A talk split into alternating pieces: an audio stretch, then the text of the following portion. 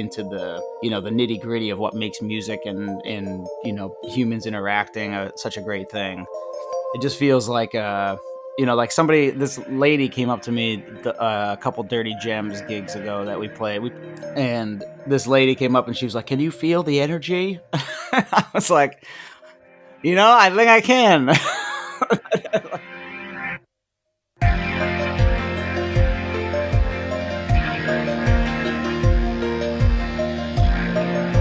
Hi, and welcome to And If Love Remains. I'm your host, Mike Levitt, and I have on the line today, um, you know, somebody I'm very excited to talk to, uh, Mr. Chris Rogers from Chris Rogers and the Dirty Gems. Um, he's the, the front man, the vocalist, the, the keyboardist, uh, man after my own heart. uh, I'm just super excited to have him on the show. We're going to talk about his new album, talk about being a musician, and, and just all things that, that are going on. Thanks for being on the show, Chris. Yeah mike thanks for having me Yeah, you bet. Um, so I got to tell you um, how I ran into you. Um, the drummer in my band, his name is, is Patrick Ferguson. He he uh, was listening to uh, underground radio and uh, or underground rock, I think it's called uh, on Spotify, and he sends me this this track um, called "I Can Still Feel It." And he's like, "You got to check this thing out. We got to play this thing, man." oh right on and so he's he sends it over to me and man it is it is so great um and uh, uh so I, I had I had to give a shout out to Patrick for for introducing me to to you guys and and what you guys are doing so but um before before we get into like the album and what what you guys are doing now tell me a little, little bit about yourself where where are you from and and tell me a little bit about your background Oh well, uh, well, thanks, Patrick. I get too. Uh, well, I'm from Maine. I grew up in Maine uh, for the most part, anyways, and about a half hour outside of Portland, which is one of the only cities in Maine, really. And um, yeah, I grew up on a lake, kind of in the middle of nowhere, almost. And um, yeah, I just started playing music when I was a little kid. I always had a, a, a big thing for playing music and joined a band in high school, as the story goes, you know yeah and uh, I've been I've had my head down doing it ever since. I guess I'm 36 now, so I've been doing I've been doing it for a while. Right on. Tell tell me about the piano because I'm a pianist. I, I have I had a lot of pianists on my show, um, and but uh, it, it's funny. Like I started thinking about it, like and I and I love the great you know frontman pianists Elton John, Billy Joel, you know Little Rich. I mean, the, they're they're just so great. But there's not that many, and we talk about why. But but why? What what drew you to the piano as, at an early age? You know, I that's a it's a weird question because I wonder that sometimes too myself. Um, I went to a daycare that had a toy piano at it, just like a, this little tiny thing, and I used to just kind of pick Disney songs out on it when I was really No little. And uh, I'm not really well. I'm just like one note here and there, you know. Right. and uh and i when i was seven years old i was diagnosed with type 1 diabetes and at the same exact time i was bugging my parents for piano lessons because of this toy piano at the daycare. And i think that they felt guilty that i had just gotten diabetes so they said yes to the lessons and and like I, like that that's when i started the thing, taking the things yeah. you had to do, Chris. I know, yeah, I, I, I know. It was worth it though. right. yeah. So, and I, you know, I just started taking lessons, kind of, you know, from the lady down the street, kind of thing, half hour lesson every week. Um, and then it just progressed when I got to high school, and um, I joined like the the jazz band and all that kind of stuff, and did all- the all state uh, jazz stuff and ended up going to college for music and jazz and music business. And uh, now yeah just been doing it really ever since. I've always kind of known that i wanted to do music. Yeah. so i've i've just always done it. It's been like like all, every weekend in college i was playing gigs instead of partying and stuff That's good, man. That, making money and you know staying out of trouble. That that and having a good time. That's the best of all worlds. yeah i mean i guess i was still going to the parties right. A different role It's a little bit different as a performer, though. right yeah oh, that's that's great. And and and like um playing, you know, so so I started I started taking you know piano lessons when I was young too, and you know I and I have a pretty classical background, um, and and then grew to love you know rock and and jazz and and all that stuff. Um, tell me about like just just like playing the piano did did you learn kind of classic hey handing and Czerny all that you know stuff and then and then uh, and then what kind of drew you to to what you're doing now and and the jazz rock stuff Yeah, my first piano teacher was a classical piano teacher for sure. I think a lot of people that take piano when they're younger have that. Yeah And uh and I I liked it at the time, but the second I found out that I could play songs on the radio, it was over for me Right. classical. uh I when I, we moved when I was uh I don't know 12 or 13 and we moved from upstate New York. We only lived there for like a few years, but we moved back to Maine. And when I got to Maine, I had a piano teacher pretty much all through high school who let me play whatever I wanted um, within reason, you know. And so, you know, I would learn just like songs that were off the radio and uh, different songs that like had come out and were on like MTV stuff like that Yeah. at the time.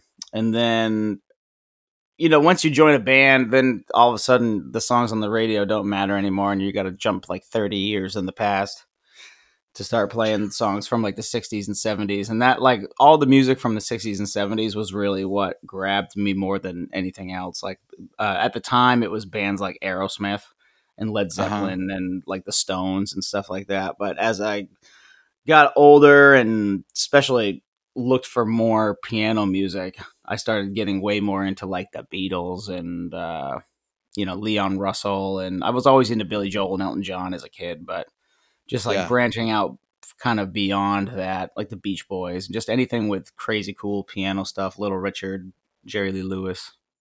right that's yeah that that that's pretty i was going to ask you a little bit about your your influences because i mean definitely have a, have a strong i that's one thing i loved about when i was listening to your album that drew me to it is it does it's kind of a a modern take on that those great 70s singer songwriter days you know when you had really innovative and cool ideas you know kind of kind of wrapped in this you know uh fun party style rock and roll you know it's it's it's really it was a it was a great time and and you you really kind of do great homage to it in, in what you're what you what you guys are doing Oh, thanks, man. Yeah, I I totally agree with that. Um, yeah, like a, like a Joe Cocker record or something like that is a great example of that. I think you've got a lot of styles on a lot of those old records, and I think for us, as far as that stuff goes, it's just because this time around we had everybody in the band writing songs. mm, So uh, it was a little bit tricky for me to like give up uh, control a little bit of the songwriting process. But as soon as that, uh, as soon as I kind of, I don't think anybody else noticed that. I hope not. But as soon as, as soon as I gave up the reins a little bit, everything really started to flourish, and we started coming up with some cool stuff. Oh that's that is cool what that- t- tell me a little about about the the dirty gems how do you guys get together who are these guys that you're playing with Uh, well, the guys in the band right now that are currently in the band is uh, I'll start with the drums, Craig Sala, because him and I have played in a million bands together. Uh, he plays in the Kurt Baker band and uh, played with the Connection. He plays with all of our friends, uh, Jeff Palmer and Brad Marino, and just this. We have the whole crew of New England guys up here that Craig's played with, uh, and he's been with the Dirty Gems, I think, the longest now, in almost like ten years. And then on bass, uh, one of the songwriters too, Ryan's been in the band for five or six years, something like that. He he wrote a lot of uh, "She Likes to Party" and "Tortuga," Yeah. which is like a Latin sort of bossa nova thing. that's a really cool tune that's a that's an interesting cool tune that you guys got there Yeah, I love it. Yeah, he he yeah he just sent he once in a while Ryan will just send me stuff and it's like all done already pretty much just needs lyrics. Uh, and that Tortuga was one of them, and uh, and Tom Hall's a guitar player, and he also did a lot of writing on Tortuga, but he also wrote uh, "Don't Look Back," and uh, yeah, he's like just we've all kind of had a huge part in in uh, you know coming together to write the record and just try to like push boundaries, maybe not boundaries musically as far as like musical history goes, but boundaries for us as a band. Yeah. Well, it, it was cool listening to it because, uh, you know, I, and again, I, I want to, it, it reminded me a little bit, um, you know, listening to like, um, back in the, the late 80s and listening to like uh, um, uh, the stray cats and remembering how just cool rockabilly was and just how you could do some really fun and great stuff you know with, with the, the stray cats. And this kind of reminded me the same thing like it just it, it reminded me how amazing and great the that that the that you know 70s 80s time was like I, I, have to go back to that because it just it just was it was so fun to listen to and so refreshing. You don't hear the chord changes anymore like not mm. everything was one five six four right you know? right yeah. You know it, it's really it, it, it, it's fun it's fun to play it's fun to listen to and and it sounds like you guys are having a great time doing it. I mean it's it's it's i i, I just i'm super impressed with it man. Thank you. Yeah and i for at least for me because i've been on all the records. I'm the only one that's been on every single one of them i guess obviously. But uh you know i as a piano player i think a lot of times it's it's easy to maybe play too many chords. It's like it's hard to describe but like when you look down at the piano yeah. it's all it's all like staring you in the face you know?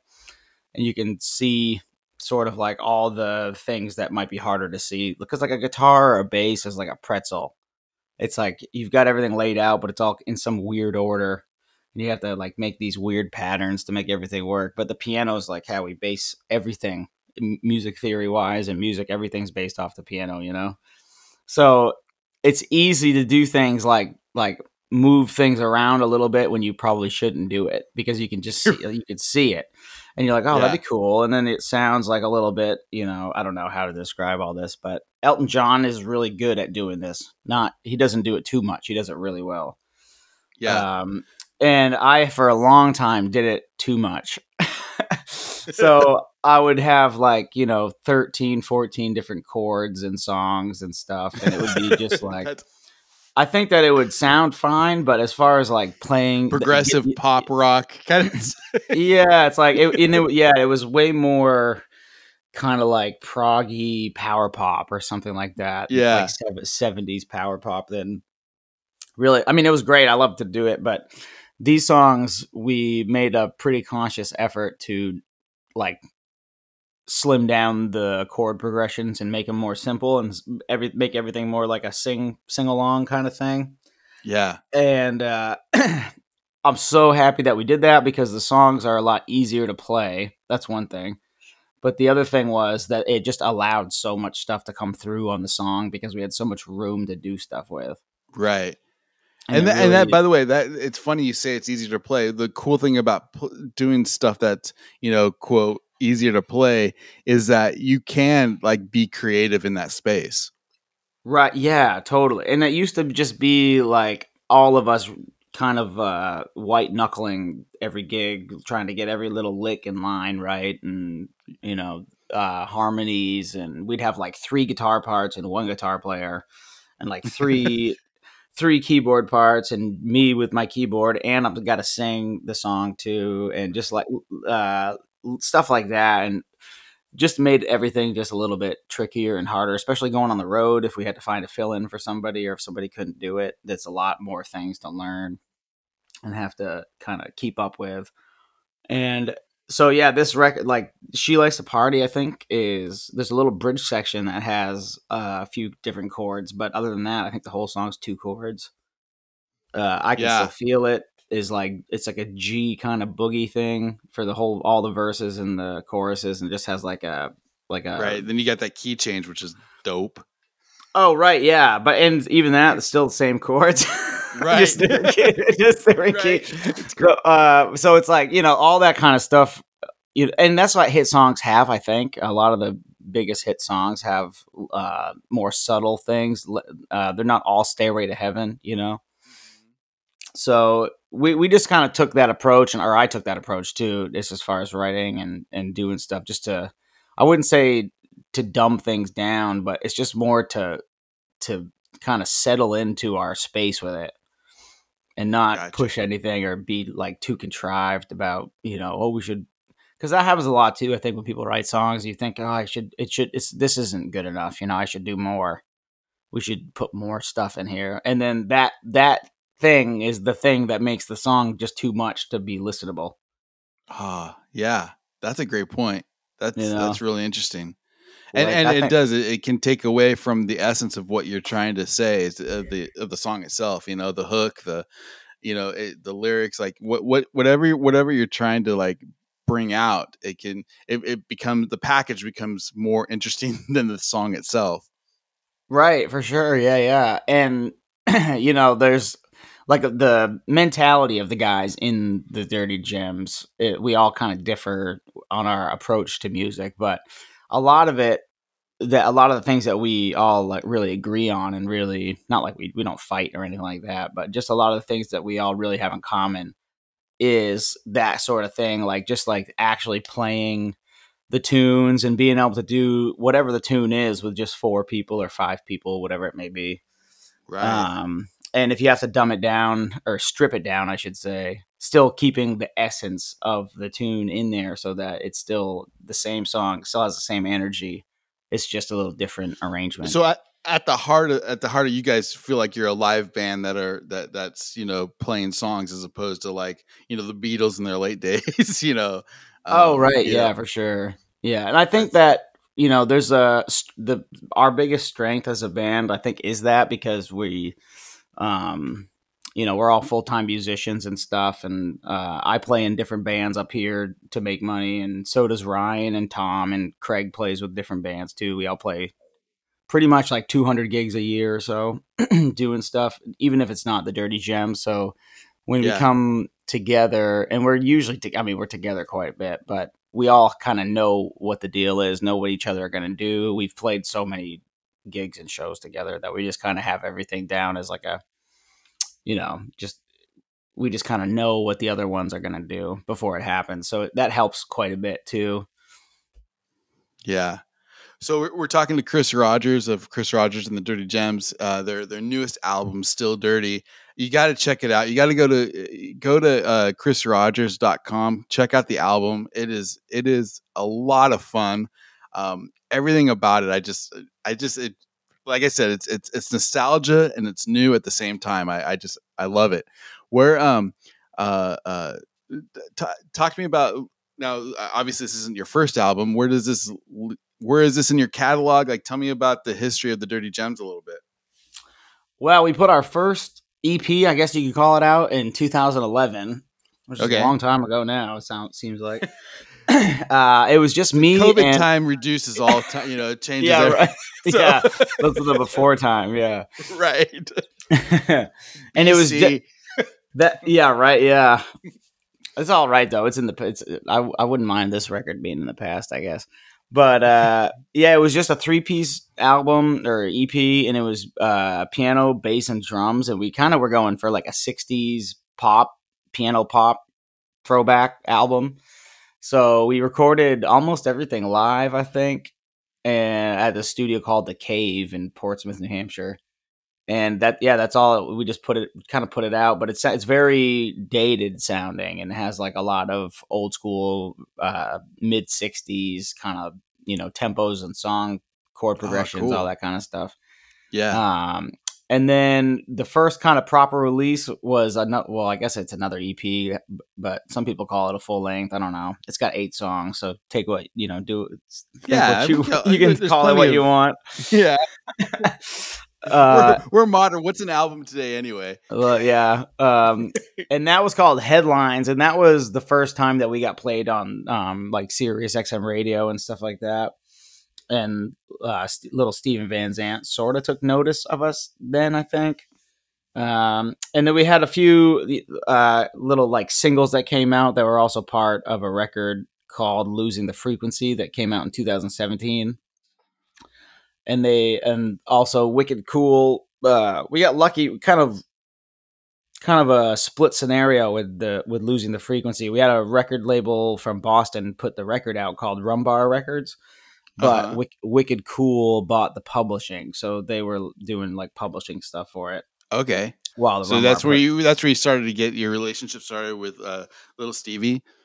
Yeah, yeah, and I had also played on other songs that he had featured on the station, and uh, the the first song I, that I was on that got played on the station was a song called Seven Nights to Rock" by The Connection, and that's a cover of an old. I want to say it's Moon Mulligan is the guy that wrote the original Seven Nights to Oh, Rock. It's like a, it's like a blues song. Nick Lowe covered it though too. I think Alright. that was that was where they got their version of it. But uh but yeah, so and also the Kurt Baker band is another band I used to play with that was uh, featured quite a bit back then on Sirius XM, and Kurt is still featured a lot because he's on Wicked Cool Records too. Uh, but anyways, yeah, so kind of I don't know, fast forward even more in the future, and I I don't know. I sent uh Dennis is his name at Wicked Cool and Sirius XM. I sent him a couple covers that we were going to be putting out, and this was 2017 or 18, I want to say, yeah. And Yeah. they were into the covers. One of the covers was a song that nobody had ever heard, so it didn't really sound like a cover. It's called "Every Every Little Crack," and it's by a, a Swedish band. So nobody in the states really know knows the song or anything like that. And Little That's Steven, cool. Yeah. yeah, and like I, of course, know the original one. It, it was sent to me by somebody in Europe a long time ago, saying that we should play it, and uh, I love it, and we started playing it like immediately. But yeah, little Steven had a couple notes on it that just wanted to change a couple things, but he said like he really liked the song and he'd love to put it out as a single, and so that was the first thing that we did with Wicked Cool. Oh, Uh, that's and cool.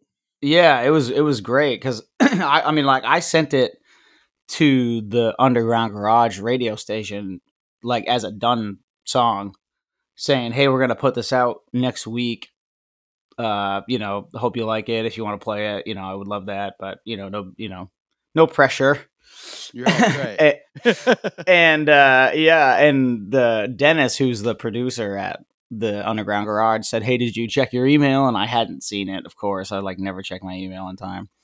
And and it, he says, go, he said, "Go check, go check your email if you haven't checked it." So I go check my email, and it was an email from Little Steven just saying how much he liked the song and all this and that oh, that's uh, great. so it was cool yeah and and you know it's just kind of progressed through from that um when we did this record you know i send little steven all the demos and um you know he goes through at least like I don't know it must have been like six or seven of them the strongest songs that we thought could all be singles and went through like with a fine tooth comb and just kind of critiqued them a little bit and gave us some pointers and um a lot of stuff that it's like hard to say how like how much it's kind of intangible stuff a lot of the time like he didn't change the way the arrangement of some of the songs were but he would do little things like um, for example on we have like a motown song called don't turn around. Uh huh. and little steven just you know he the, on he sends us back like voice memo kind of like mp3s of just Okay. him him like listening to the songs and playing along and just giving pointers and stuff.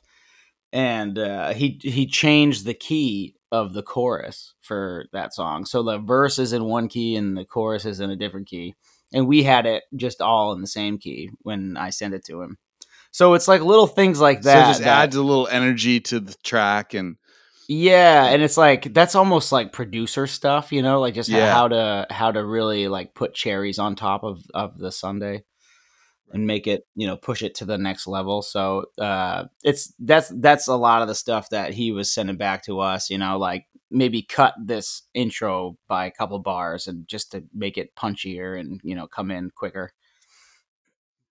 Just little little things like that. It goes a long way. You would you you uh I don't know if you'd be surprised to, to know that, but it, it's a big deal. Yeah. Just no, getting I think a lot of people would be like the details that go into like uh, the a final production of a tune. Like y- you think you know uh, three chords in a dream, but there's there's there's it, there's a real art to like putting together um, a track that that is not just viable but but stands out against the rest of the pack. You know. Yeah, for sure. And of course, you know, as the artist too, it's like sometimes I feel like I don't mix my own records either because I feel too close to the music at that point. You know, and it's just like my objectivity is just gone.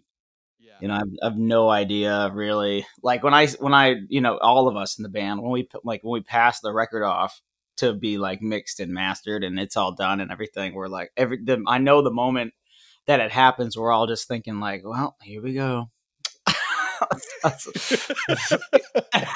You know, it's like all this work we put in, we're just we're just gonna ship it off, and it's just gonna be, you know, we'll see what happens. That's kind of like Right. the deal, you know, because you put so much into it. Uh, Yeah. And by the time you're done with it, it's like I don't know what another what a you know a comparable feeling would be. Maybe like your 18 year old kid going to college and just dropping them off or something and, right. and like hoping it works out. I hope no, hope your kid doesn't like get into any fights or like get, go to parties or like do anything crazy. but you like you're like just stay in your dorm all day.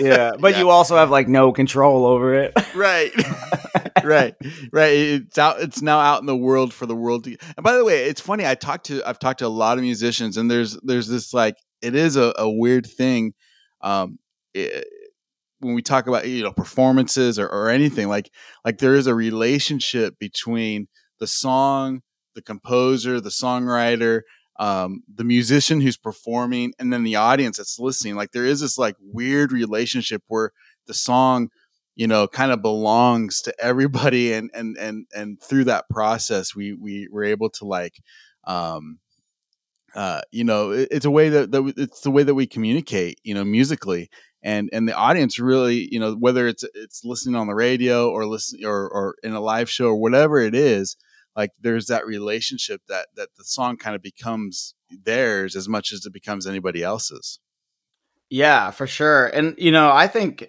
for me personally, like I had lost some of that a little bit with before the pandemic hit.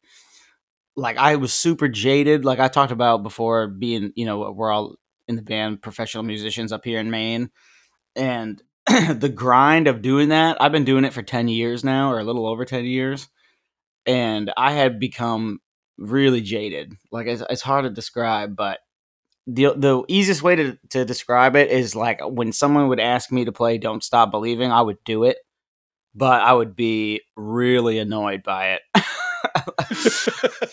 uh, you know, like same same uh Right. with like Brown Eyed Girl or Right. anything by Jimmy Buffett. I still feel that way about Jimmy Buffett, I think. But unless unless it's me and I'm on an island drinking a margarita, like I don't want to hear it.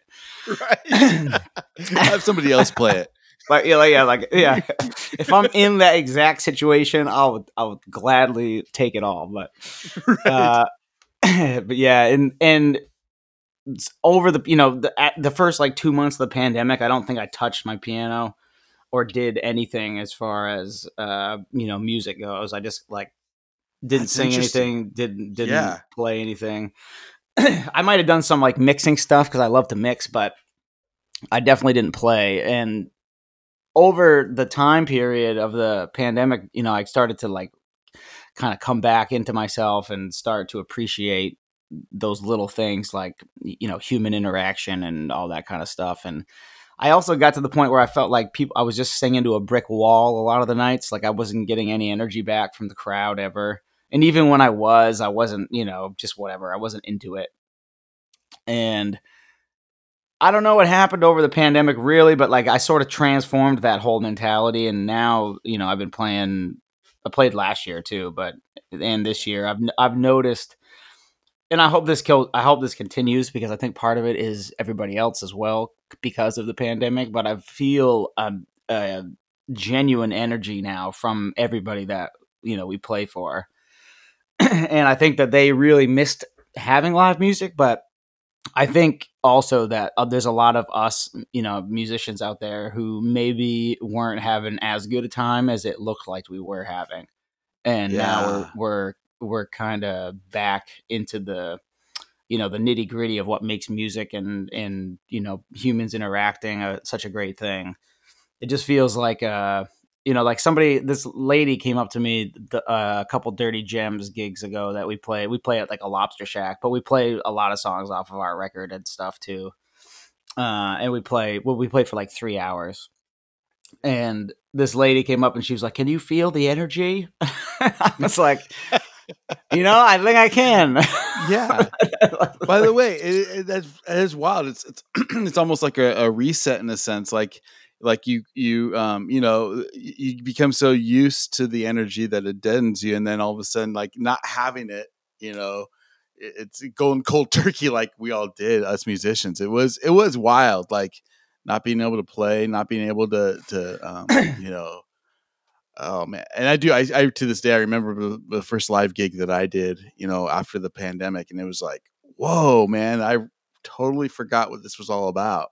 Yeah, it was. It was like I didn't even know if I'd be able to. Like it had been, I think two or two and a half months. I didn't have a gig because in because it was you know up here in, in June, all the outside Lobster Shack places opened, and we had some gigs. And the uh yeah, like I th- I didn't even know if I would remember how to play the you know like the songs. And of course, like I've played those songs like a bazillion times, so it was fine. Right, right, right. but it is. There's that nervous energy. By the way, there's something to that too. Like that nervous energy isn't a bad thing. It just is. It's you know, but eh, but you can lose it, and that and you lose your edge. I guess you know. Yeah, no, for sure. Yeah, and in j- even that feeling, like once you start, you know, halfway through that first gig, when you realize that you can still do it, and then you get start to get, you know, you get a little confident and excited and all that kind of stuff. I'm not sure when they were, but there was a few gigs where like I hadn't played b- better than that in a long time, just from being, you know, so excited to, you know, to be there and have people, especially this year, because people, you know, once the restrictions were lifted uh we you know people at the at the bars that we were playing at could get up out of their seats and dance Yeah. Oh man, And- it makes and a big difference, huh? yeah and last year they couldn't do that so it was kind of like playing cocktail hours all the time last year Right. which is like fine but if you're playing some like kind of rock and stuff it gets a little bit weird uh just vibe wise it's a little weird i hate like i hate when there's like one person there and the only songs we have left are like some you know some gnr song or something like that it's just like ah you're just gonna blow this person out of the wall. like we're gonna like we're gonna like throw them up against the back wall with the amps and stuff Here we go. oh, that's funny. That's great. So, um, uh, again, talking to, to Chris Rogers of Chris Rogers and the Dirty Gems. You, so you, you have some gigs uh, coming up here later this fall. Um, talk about that a little bit. yeah we're getting back on the road and we're playing up in portland if anybody's like in portland for some reason a little bit here and there up in, before that but uh our first kind of club gig is up in portland at the place called sun tiki studios. It used to be an old uh like tanning salon and they turned the tanning salon rooms sa- salon rooms into practice space rooms. Okay. and and there's a huge room in the middle of it and it has like a stage and all that kind of stuff. Um and they do like killer shows there. It's really cool so we're doing a show there. And we're also doing uh, in boston there's this we're doing david bash's international power pop festival uh which is uh yeah pa's lounge or union tavern. I can't remember what the name of that place is. They changed. It used to be pa's lounge and now it's union tavern or the other way around. I can't remember it's just been so long. I can't remember uh and then the big one which is like my favorite place to play uh in the country i think is we're playing uh in ridgewood new jersey at live at drew's house and it's it this guy drew ekman just makes his living room into like a house into a venue basically wait, wait. and Does he- he does he does, does he put those up on YouTube on time from time to time? Uh yeah sometimes yeah he's had like some pretty Because I think like, I've seen a couple of. Uh, I it just it's striking a memory of, of something like that. Like I've seen so, some stuff. That's that's pretty cool. Yeah, he had like some sort of I want to say like a feature on on like a some sort of news program or something Okay. about it or something too. But yeah, he's had like the zombies play there. Yeah. Uh, and uh, I know like Jesse Malin plays there quite a bit. We've played there before, but it's like it's such a good time because he really just opens up his whole house. and it's kind of like a potluck dinner sort of thing that goes on. So every, Oh, everybody that like comes to the show, or at least a few people, anyways, that come to the show are bringing food dishes. How And- cool is that? Yeah, and he like takes all the furniture out of his living room, and of course, like his his uh living room like looks out over.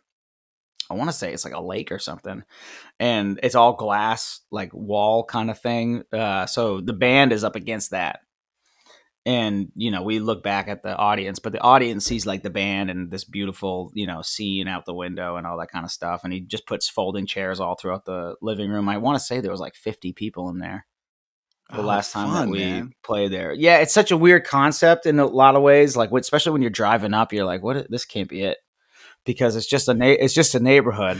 Where's the parking? yeah, it just it just seems like a little counterintuitive. But once you get in there and set up and everything, Drew's a really great guy, and he has bands himself too. That he he has his own band called X Men. Uh, and it's yeah, it's so awesome. The uh, the people that go there are very you know receptive to all kinds of music, and they all kind of like I think a lot of them even do their homework and like listen to the bands before they come. Even if they don't know the band, like it's such a cool Yeah. experience. So that's like the that's actually the first place I booked once we got stuff situated again. Um, but yeah, if you're ever like in the New Jersey area and he's having a show, or you have like a chance to play there, or anything like that, like do it because it's the it's uh it's so cool. like we've we've had such a good like time cool there. exp- it sounds like a cool experience. Yeah, that sounds really cool. Um, Ta- I- I wanted to ask you a little bit about like being a musician, and not necessarily like like the pandemic thing is a whole other thing, and maybe we'll talk about that too.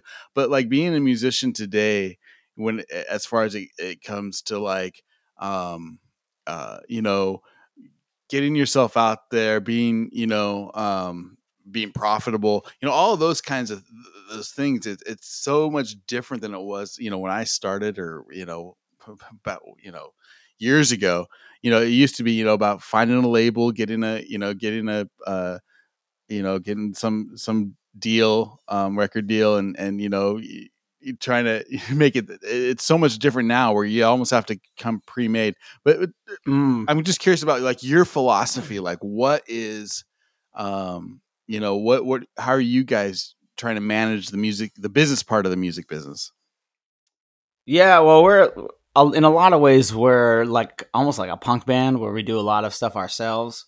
Yeah. Um, when I w- 2000, I want to say like 2010, 2009, 2010, something like that. When I was in like my high school band that I had in, in college band, and we put records out and all that kind of stuff, and you know they were they were good records, and uh, we had radio play, and we, we cared about it and all that kind of stuff. It's I'm gonna say it like it was just some band that happened real quick. but it was like 10 years of doing stuff.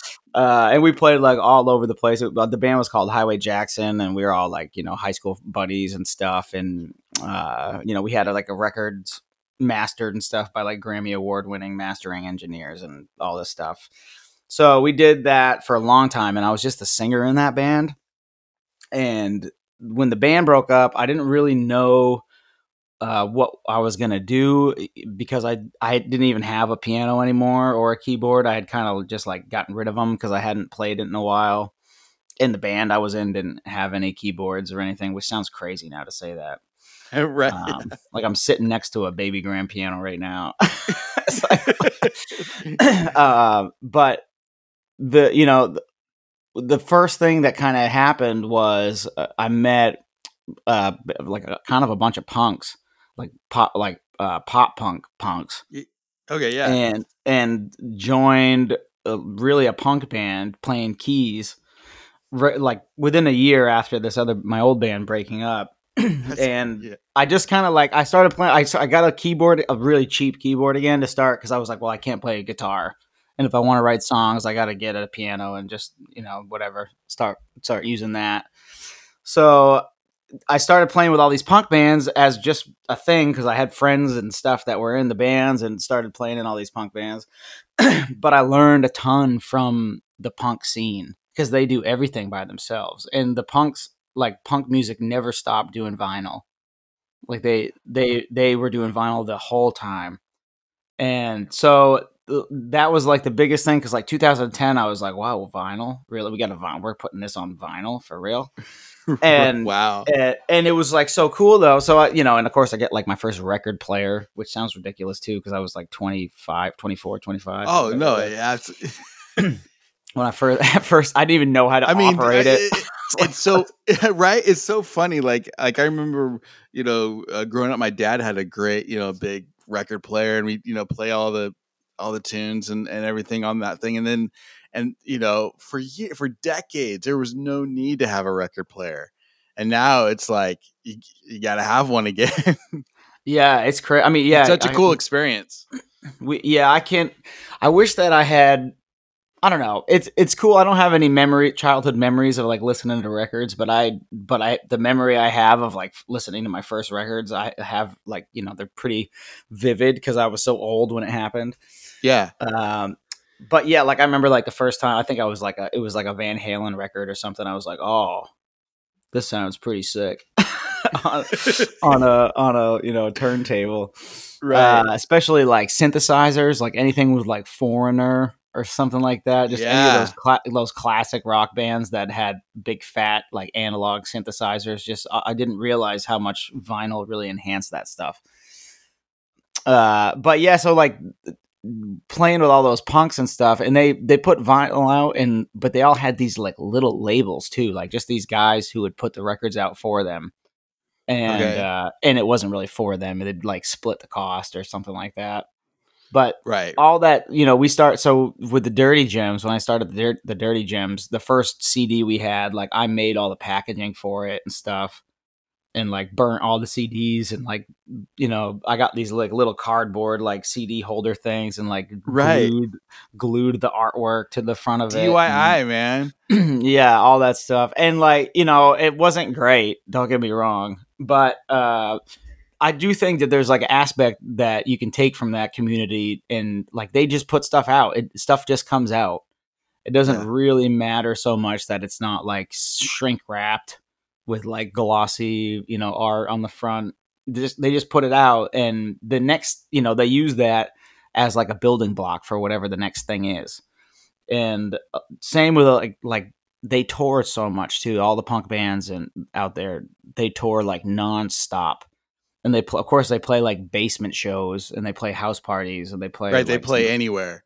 yeah. But, you know, at least at the time of my life when I was doing that stuff, you know, being in like Milwaukee in a basement and it's like 98 degrees in this basement in like July, playing these shows and stuff, it was like, it was a really great experience to have. I, you know, as like a 36 year old, I'd probably be really grumpy about it. No AC and all hot and stuff. There's a know, time sleep- for that, man. Time exactly place. yeah like sleep sleeping on like camping pads you know on someone's living room floor and all that but it really helped me uh, to just to figure out a way to do stuff because like a lot of times when you're in a band and you're playing and writing songs and putting music out it, it seems like a mountain that you're trying to climb and it's really hard to envision yourself kind of finishing whatever it is that you're finishing and putting it out there you know? Uh, so I do think that a part like the the punk scene taught me a ton about touring and and just in general about putting music out, uh, and also too just about how long it takes to get something established. You know what I mean? I think a lot of people never put their music out because they always think it's just not quite ready, and in a lot of those situations, it's never gonna get better than what it is. And if you if you just put it out, then it can be it's not bad but it can you can kind of put you people can listen to it they can see that you're doing stuff and you can move on to the next thing Which will be better. Like which will you be know. better yeah because Yeah. you'll learn so much from putting that out you know like i learned a lot having to do my own artwork and like you know doing all that kind of stuff i learned that i shouldn't do my own artwork By the way, that's a valuable lesson to be able to give Yeah. that stuff up. Yeah, exactly, exactly. And I and I couldn't have been happier to do it either. At, uh, you know, but it's a, all that stuff is really huge, and you know, booking shows, and I I know it's all for me. It was the punk scene that showed me how to do all that. I'm sure there's other ways that you know other other uh, you know genres, and I'm sure like metal has a similar a similar vibe, but you know, it's yeah, it's just a it's a cool thing, and like a lot of my friends that I'd still book shows with, and and with the Dirty Gems, they're all from you know that kind of like a punk rock scene, and initially. Um, that I met years and years ago. There's st- some of them still play punk rock, some of them play different stuff or whatever now, but we all still kind of keep in touch and help each other out, and it's a pretty cool thing to have all that. Well, and what's cool about that kind of background is it kind of makes you. Um, I, I for me, like um, in similar situations, you know, in, in business and such, like like you feel a little bit. Um, oh, what's the word? Um, unbreakable i guess like like like you could like if every if everything right now collapsed you know maybe some virus hits who knows Mm, But, yeah. you know but if if the world if the world collapses or you find yourself like in a weird spot where all of a sudden now chris rogers is in albuquerque you know it, oh, it's gonna suck but like you have the confidence you know what to do to kind of okay i can i know I, I know the steps i know what i gotta do um, to to build something back up, and it'll look different. It'll be different, but I know what it needs to look like, and I and I know how to do it. And that that, that kind of confidence is is pretty powerful. Yeah, yeah, and yeah, for sure. And you know, I've seen I've seen it happen in you know, to me, I've saw other people say that, you know, kind of would, would have that confidence and me be like, really? I don't think so. Uh, you know, like you like just touring in general, I never had really ever been able to figure out how to book a tour in any capacity. And uh, I remember like joining those punk bands and being like, "Oh, we're gonna go on a three week tour of Europe in Europe," and I was like, "Yeah, right." like, like, you mean we're going on vacation and we're gonna pay for it? Like, uh, you know, and it didn't end up being like that. Like, we went multiple times, you know, to Europe and and toured like every country over there, and you know, Wow. didn't didn't uh, we had our plane tickets paid for eventually and stuff, and you know, it just became once you see like you know, there's all these like little victories really that happen and every time you know you get one it just you know you it one you learn something but it builds your confidence like you were saying and you can just you know you know i don't have any problems now uh booking pretty much from like here to wisconsin for the most part fr- from Yeah. maine to wisconsin and and a lot of places down to florida so like there sometimes if i have to go to like a new market it can get tricky for a minute like a week or two while i'm trying to like put feeler emails out and get everything rolling but for a lot of it it's just you know once you do the hard work the first time you can you know hit people up the next time as long as you weren't like a, a jerk or something like that you know Right there, there is something about you know not being a jerk in in life that opens doors. yeah So- right for sure Well, I um I wanted to ask you also. Um, by the way, you're you're you got your guys' album um still dirty. Um, I wanted to ask you. You you've got a great cover. Take me to the pilot. Um, Elton John tune. It's really amazing. And I want to ask you, like, how do you approach doing a cover? You've done tons. You've done a million covers. I know, but but like when you're gonna actually put it out on an album, what's your guys? What's your approach to doing that?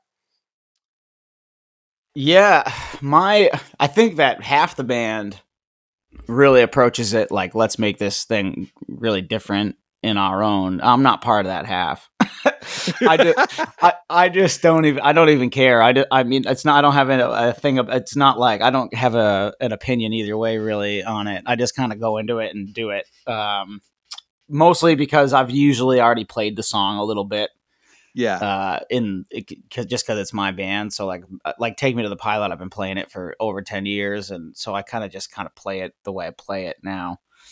Um, but this particular cover we took from a live version that Elton did on a record called seventeen eleven seventy, okay. and which is just a date.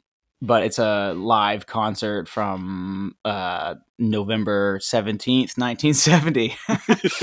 uh, but it's a radio show. It's if you've never heard it, it's like I think it's like one of the best live albums ever. I don't think I have heard that. I gotta check Um, that out. It like uh, you know it's I don't say I don't think it's the best live album ever, but it's like up there. You can put it up there with like any Allman Brothers record or like Zappa record or uh, live records. You know, just the the so good. And there was only three of them at the time because it was just Elton, uh, Dee Murray on bass, and Nigel Olsson played drums. Who still plays drums with Elton. Dee Murray died, but Uh, but like Elton's also still like today has like the same band he had back then, which is really cool. That is really cool. But they, yeah, they sound like five or six people. Like it's crazy how good they sound. And Elton is still at the point in his career where he's really aggressive on the piano, kind of like an early Ben Folds sort of vibe. Yeah. Like he's he's just like really hitting the piano and like you know have it. Sometimes he has like his his entire palm down, just slamming the keys, just no notes. You know Right. uh, just making noises and stuff like that. And I that for me because I'm a pretty aggressive piano player too, and so I love that kind of stuff.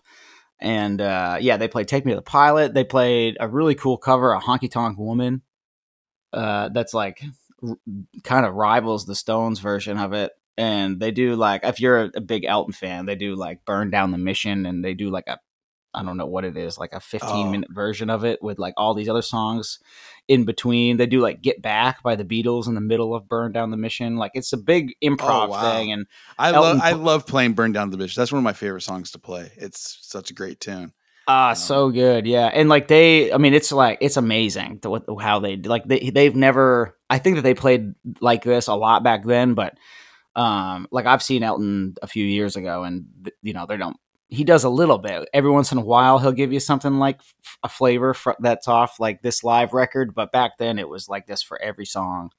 Yeah. uh and it's like a it's a radio show so there's like 50 people maybe in the audience and like you hear this guy announce him first he's like ladies and gentlemen for abc radio elton john you know and they just come out and That's awesome. and like there's like a little like clapping or whatever and they they just come out and completely blow these people away but the uh, but anyways take me to the pilot is on it and we do basically the same type of version that the live elton band did and Okay. take and take me to the pilot for me has been one of my favorite songs ever since I was a kid. Um, I'm from the country, really. If you, if you want to think about it like that, like uh, I grew up a half hour away from Portland, but Portland's not even really a city either. It's more just like a big a big town, you know. Okay. Uh, so I've always kind of identified with Elton because Elton was more of a redneck compared to Billy. Right. And- right. yeah. and- B- Billy was was Mr. New York and and Elton Elton was honky tonk man. Yeah, and he like Elton, you know, got fab or whatever, like after Goodbye Yellow Brick Road. But before that, he was really kind of like had a lot of country influences and a lot of, you know, Americana stuff, like Burn For Down the sure. Mission, and he's got Country Comfort that is one of his tunes or whatever off that same record. And uh, so for me, and Take Me to the Pilot is off his, I think it's his second record, is like self titled Elton John record. And it's like a honky tonk, awesome rock song or like soul song. I don't really know how to like totally describe it, but I've always loved that song, always wanted to play it. And uh, when Ryan Halliburton joined the band, he's he plays bass. He was really he's really into Take Me to the Pilot too, and he kind of pushed a little bit to play it. And I was like, yeah, let's do it, man, let's do it. And it just kind of happened. I really couldn't be. I'm so glad I waited ten years to play it with the band just because I think that this configuration of the band is the is the configuration to play it, and it has the right Yeah. spirit. But yeah, uh, no, there there's something special about your guys' rendition. It, it's really cool. And and and Halliburton on bass, man, he he kills it when he hits those core. Oh man, it makes me Yeah, rumble. yeah. It's good. he's a, he's a guitar like he's an artist himself. Like he puts records out and you know plays. A, he has tons of gigs himself. He play. He's the front man. He plays guitar and sings.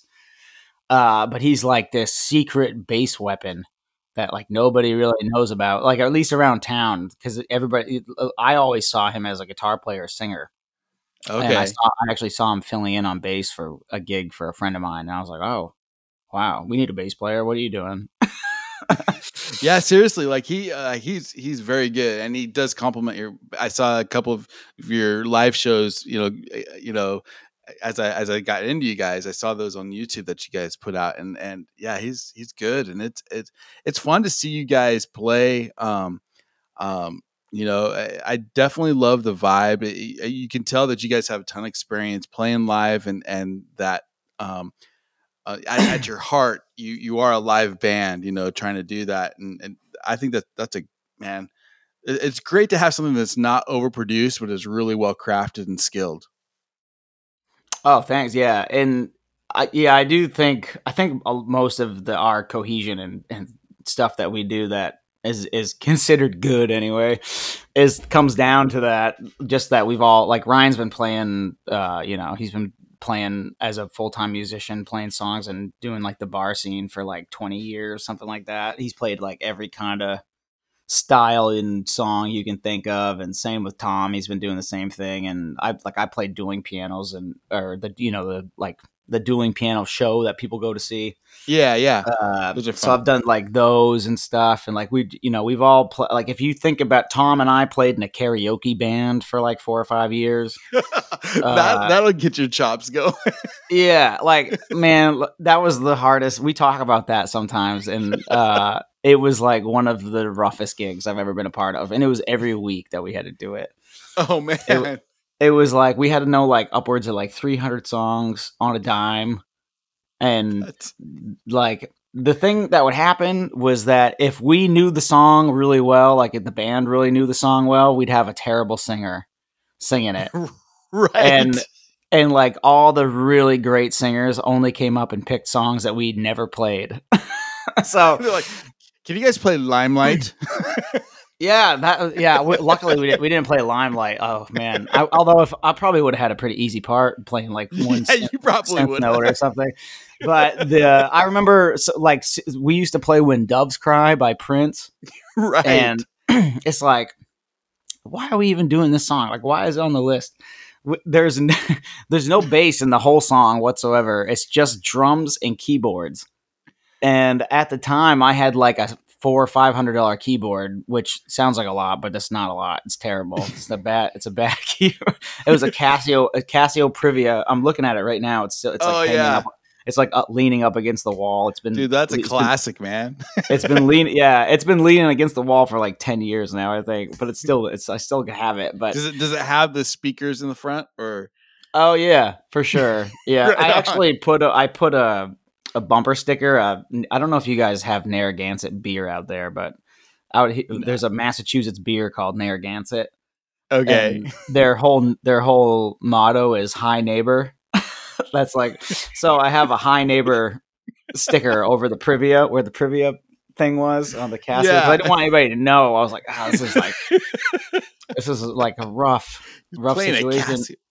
but like Anyway. those basement shows and stuff i was talking about this keyboard was the keyboard doing all that back then anyways. But uh but yeah so we used to make fun of this keyboard and we we'd say it had authentic sounds because it because it like literally never had the right sound for the song that we were playing but so we would play like when doves cry which is all keyboards and like a c- pretty crazy keyboard synth solo which the guy and the guy that played on the prince record didn't even play it live. It's all sequenced through midi and stuff. And so and it's like a five minute long song or something like that and we'd get up there and it'd just be the singer just killing it. And then there's me the only person playing any sort of like chords or anything for this person to sing and i'm just destroying it playing everything wrong.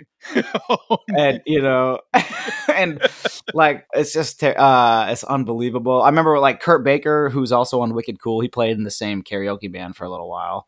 And okay. uh i remember one time somebody asked for lights by journey. And uh and and kurt walked right over to me on the stage and he's like hey man what's this song? I never heard it. And i was like i was like one dude is on the list. It's two how are, do you go through life without ever hearing lights by journey? And, I, and so like i start i start like singing him the song. I'm like you know dude like when the lights go out you know? And he's like never heard it. And No and way. so yeah so we play we play the song and it's uh, it's like tom who's in the dirty gems me and we had like a different drummer and then kurt is playing bass and we play the song and of course it's just like unbelievably bad we butcher it and stuff like that and but we got like the guitar line is in there and stuff and after the song i i like went over to kurt and i was like so you know that song you, you know i'm talking what song we're talking about or whatever and he's like nope even after. So I was like, "Well, good for you, then, man. Like, if if you missed get, out, get out my Journey Greatest Hits album and Bart let you lend it to you. Yeah, we've had sim- same thing. Like, we had to play. uh I love it when they call me Big Poppa, Yeah. and by Notorious B.I.G. And it, I, mean, I think this was actually like Kurt's first gig when he started filling in. Came like we had he he was like took over as the new bass player. Same thing. It's just me, him, and a drummer up there, and both of us had no idea how the song went. like no clue. And and Right. the you know that sample that's i know how to play it now, but like that sample that's used is a pretty intense uh chord progression. It's not like something that you can just kind of like pull out of nowhere and fake it. So I don't know what we played, but somebody rapped. Uh, I love it when they call me Big Poppa over just these random chords that we decided to play. That's awesome. yeah, so like just like a lot of situations like that have helped out, and it you know we all it's weird that we all have come back to play together in other bands and stuff like that. Like Kurt is the first band I toured in Europe with, Kurt's band. Oh wow. Uh, Okay. Yeah, and just but we, you know, uh he actually lives in Spain now, but we, you know, we both grew up here in in Portland or whatever, but uh it's like yeah, it's just like a weird kind of like uh path to take in life or whatever and you just got to, you know, sort of do what you can as it comes. But- Right. So but they help out as far as your playing goes and you know, I got a lot I like I can be on stage and not laugh at somebody for a good amount of time before I break now. That's a because of- skill. because just because of karaoke yeah like unbelievable sometimes the the no most of the time it wasn't the singer's fault it's the band you know laughing at ourselves but you gotta Right. Right. Right. you got to try to make them feel like you know what you're doing and you're not ru- ruining their experience Oh man. Well, Kris, I, I want to thank you, man. This has been so much fun. I, I've really enjoyed uh, talking to you. This is uh, uh, Kris Rodgers from Kris Rodgers and the Dirty Gems. Um, you can find him at Kris Rodgers. By the way, that's with a K and with a D, right? yeah right exactly yeah it's a very common name spelled uncommonly right. So Kris Rodgers.com. I'll, I'll definitely I'll have those in the show, show notes. Check out uh, Kris Rodgers and the Dirty Gems, their new album, uh, Still Dirty. Uh, and uh, man, and, and definitely if you're in the Boston area, if you're in New Jersey, if you're in Portland, check them out. They're they're a lot of fun. Check out their YouTube channel too, man. There's some there, you got some good stuff up there. Some some not just stuff with the band, but you got some solo stuff up there. You got some his some rock history. I saw it's pretty cool. oh stuff, yeah man. yeah yeah i forgot yeah i forgot about that yeah for sure and we've got more we're working on some more videos right now too Oh, that's Uh, cool. Yeah ryan um has a green screen and stuff so that's like how we made some of the other videos but we've Oh, I saw the other- video for is it I'm Your Man? Is that the name of it? oh yeah we have a video for that yeah That was sure, a that great was- video. That was a lot of that was a that looked like you guys had a fun time putting together. uh yeah that's yeah that's my girlfriend in the video and she she had to she had to have uh i don't know how to say this over a podcast she had to have stuff in her system to get her to do it. And the bo- the bottle is like in the video a couple times. But needless to say uh what's that what is that cinnamon whiskey called? Uh Oh, the fireball i think is what yeah. Yeah that's what it was. She, yeah That's we were supposed to well. we were supposed to be like sharing it. I never got any of it though that, by the way, that was a pretty funny scene. yeah, yeah. She was like so nervous to do to do the video though. So I'm, I'm Oh, like, really she was great. I'm really happy she did it. Yeah, but usually um, I don't usually make her do anything like that. So It, it turned out good, man. That was that was a lot of fun. But uh, I hope I hope guys who are listening check him out. He's a great guy. He's a good, lot of fun. Obviously, you know if you if you listen, he's, he's a lot of fun to, to listen to. He's got a great. By the way, we haven't even talked about your voice. Your voice is really great, man. I, I really oh, dig thank it. you. Um, really soulful. Sounds it sounds amazing. I hope you guys will check out the new album "Still Dirty" by Kris Rodgers and the Dirty Gems. Um, thanks for being on. Let's do it. I would love to have you on again sometime, man. Yeah, Mike. I would say I would love to be on again, uh, and thanks for having me anytime. It'd I be would come back as whenever you would let me. Hey, well, maybe maybe we'll do it. You know, you know, after you, after your little November jaunt, and we can talk about touring at post COVID. Yeah, I know. Yeah, I'll, I'm sure I'll have some stuff to say about that for sure. Yeah, I'm I'm, not. I'm looking forward to it, but not at the same time. right? Yeah. No, it, it's it's good. It'll be interesting. But thanks, man. I, I appreciate it. Um, this is Mike Levitt, and you guys have been listening to "And If Love Remains."